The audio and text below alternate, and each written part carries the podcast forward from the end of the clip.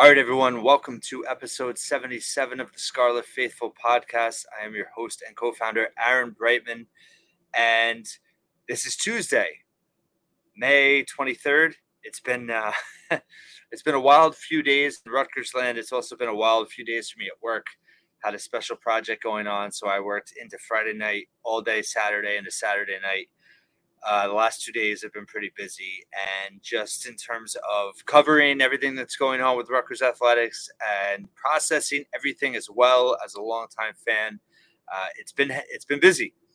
So I wanted to take this episode to obviously address the news that broke uh, a few hours ago: four-star point guard Dellquan Warren decommitting from Rutgers basketball, class of two thousand twenty-four.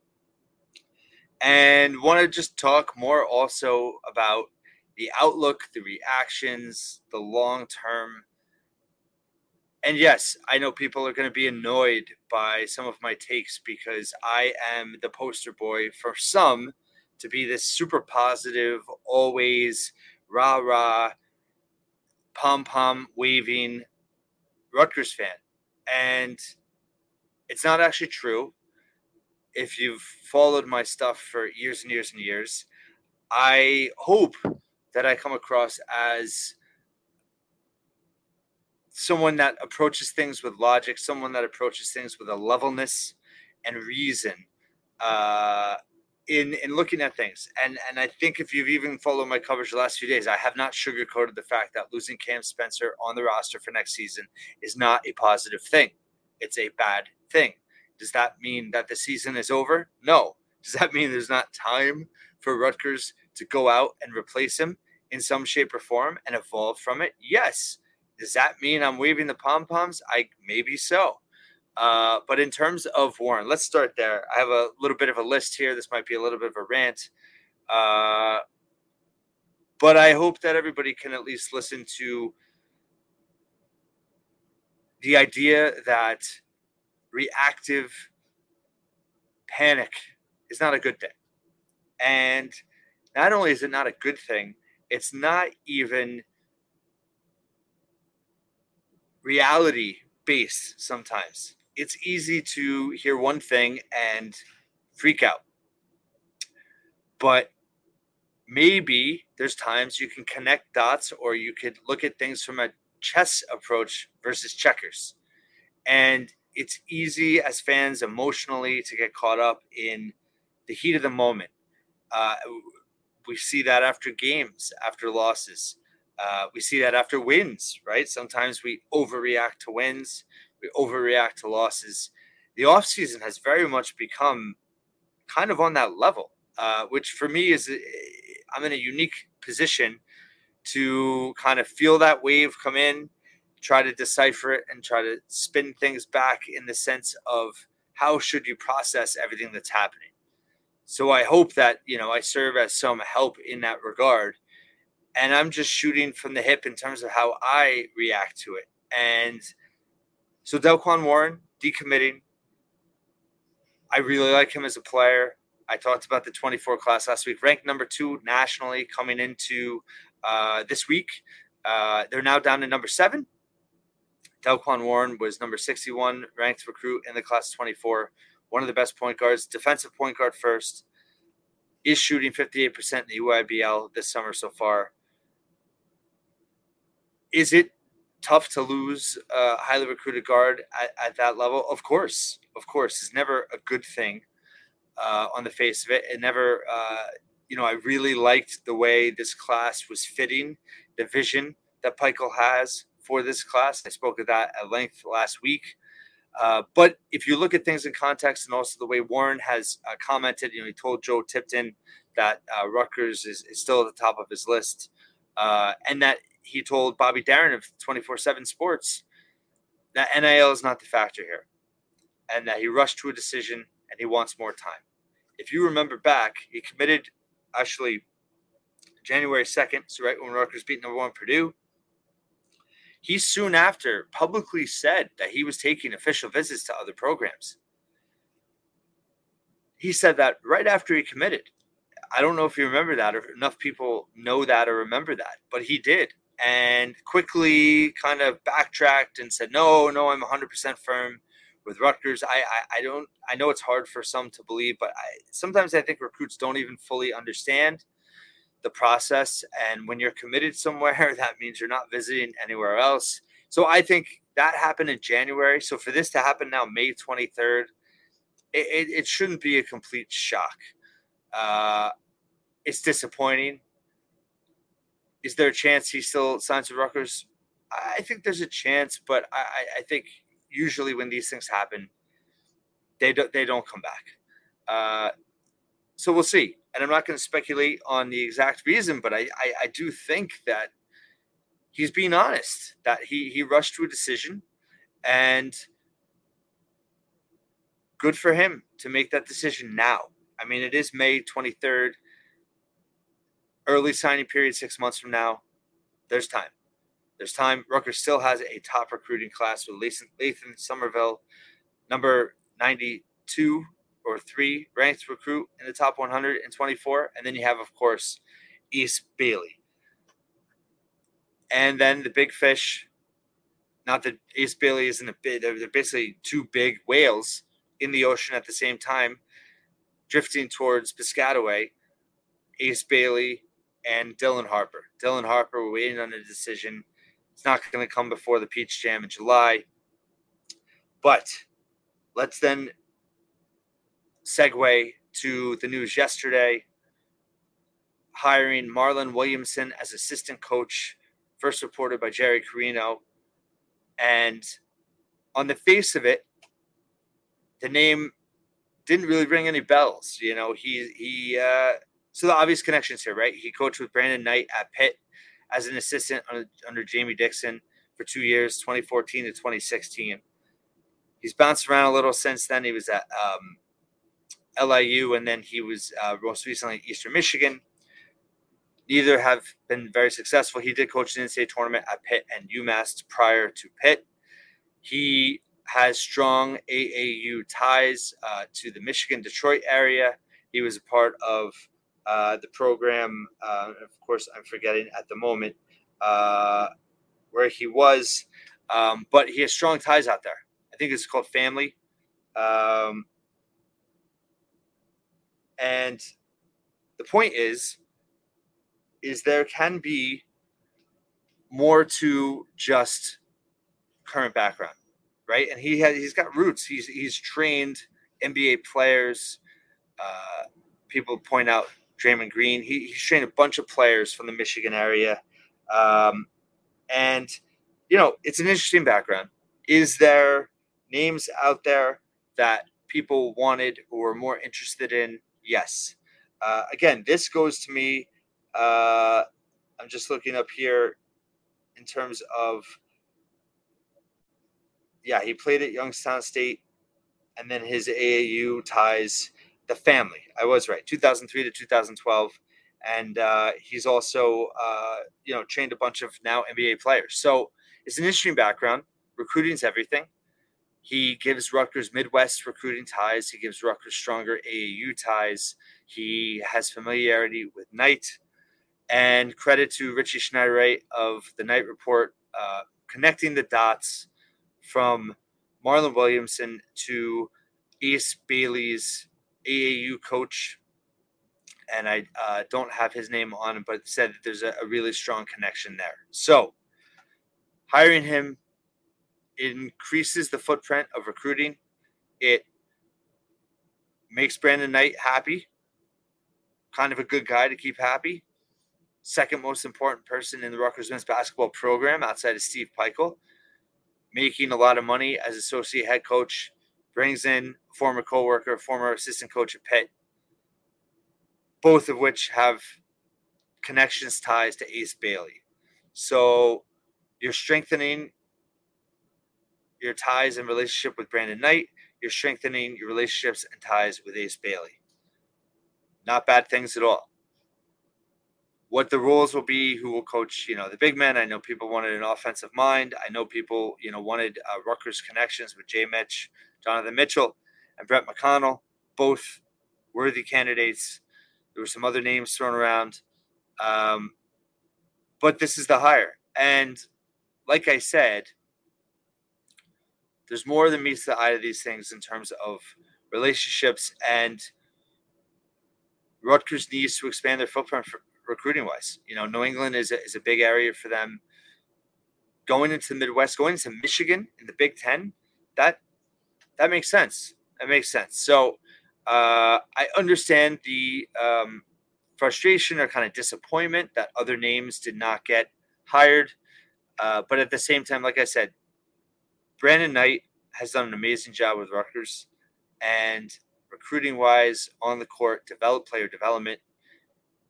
Keeping him solid at Rutgers is is a priority. And I'm not saying he was a flight risk or anything like that, but this move certainly helps solidify his presence at Rutgers even more, I would think. And having ties to Ace Bailey, both with Knight and now Williamson, doesn't hurt either. Now, N I L. I know that everyone is freaking out. And I want to say this constructively and as politely as I can. The Knights of the Raritan Collective, I think, have done a good job. Those guys, first of all, all of them have put their, their Rutgers fandom out there. They have put countless hours into this thing, and it's hard. And it's hard. And and I tweeted this yesterday about Rutgers. This is not a N I L issue specifically for Rutgers in terms of not being able to raise funds. That this is a uh, long-term problem at Rutgers for years and years and years and years and years. That's why facilities, not just with athletics, but with the entire university, is so far behind and is catching up now. But there's been fundraising issues forever at Rutgers. And it's a kind of a cultural problem. I think part of it is being a commuter school for a lot of people. Um, going, I mean, I remember when I was at Rutgers in the late nineties, how many people would go home on the weekends, and you know, people don't don't even live at Rutgers sometimes. And you know, you have a lot of uh, international students that then go home. Um, sports, you know, for a long time were bad. I, I know there's more to it. I think New Jersey, you know, you have a lot of pro sports. Uh, you have a lot of other things going on. We're not in the Midwest, where there's nothing, you know, it's Nebraska and that's it. Uh, so th- there's a lot of identity issues, I think, at Rutgers that lend things to be challenging in the fundraising department. I also think we have a lot of big alumni that don't donate. And who am I to tell them to donate all their money, but, or a lot of their money, but, um, you know, we don't have that kind of culture built in like other universities do as much. There are some that have given a lot and lot, a lot of money, and the Towers, they're not even alumni. They've given millions of dollars to Rutgers. So um, my point going back to, to K T R, you know, John Newman's done a, a really good job in terms of organizing, in terms of communicating. They've done that million dollar match. That was a huge success.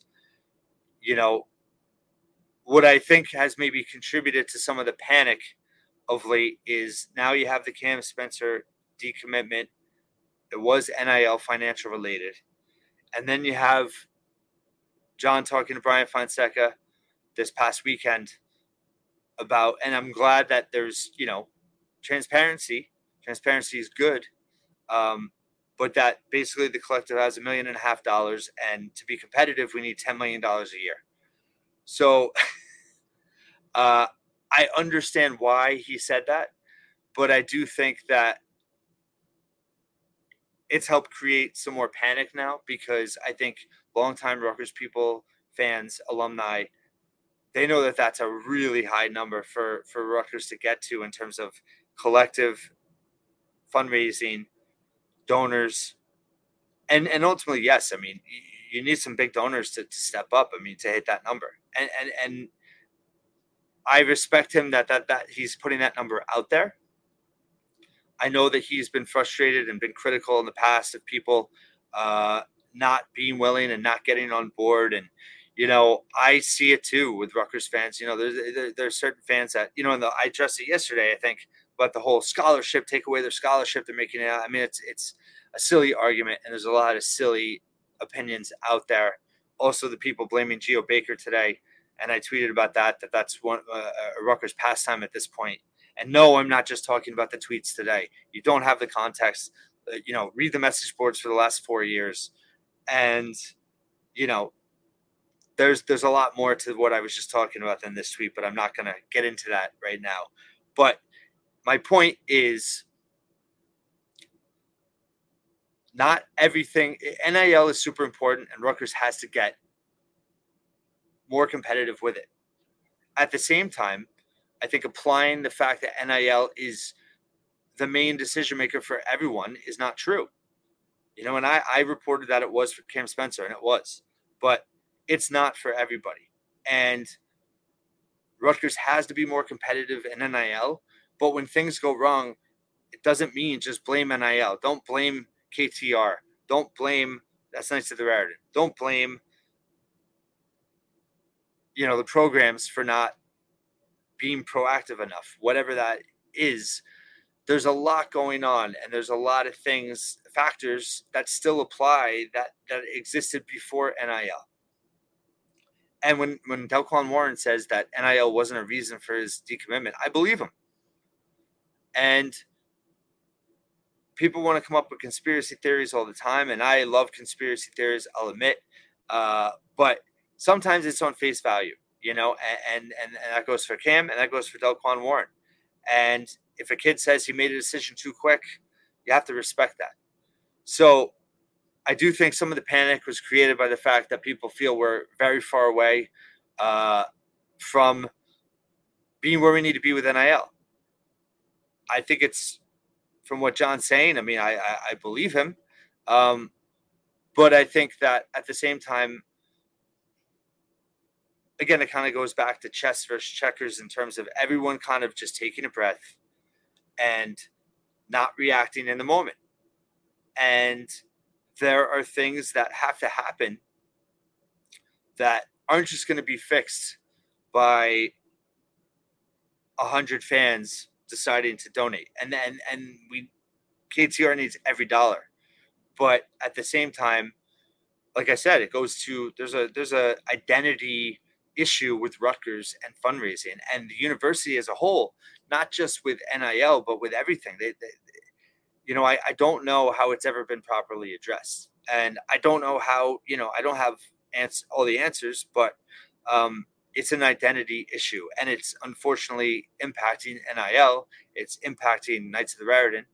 I think they're trying, but it's, everyone's now quick to jump to N I L as the root of all evil, and that Rutgers is hopeless and can never keep up. And I, I don't think that that's true. I don't think that's true. I think there's still a lot of factors that people take into things. And that's why, you know, thinking that Rutgers men's basketball is going to fall apart now is a mistake. And yes, I did a podcast yesterday talking about Steve Pikiell being able to adjust. And I don't feel any different today than I did yesterday, just because Dellquan Warren decommitted. And people are saying it's been a brutal stretch. Yeah, Cam left, Dellquan decommitted, Ndongo decommitted. I don't think Warren decommitted has anything to do with Carl Hobbs leaving. Let's not forget that he got Noah Fernandes not that long ago, top fifty transfer, and he got Lathan Somerville. And I know it's easy to say this now, I get it. But if I want a highly skilled big man versus a defensive first point guard, I'm going highly skilled big man every time. And they got Lathan Somerville, and there's a relationship there with T J Thompson and Marcellus Somerville. His father played together overseas. If I had to choose one, I would choose Somerville. And it kind of matches up better with Bailey and Harper. It gives you combo guard, a wing forward, and a center, possibly a stretch four or five. That's what Somerville wants to become.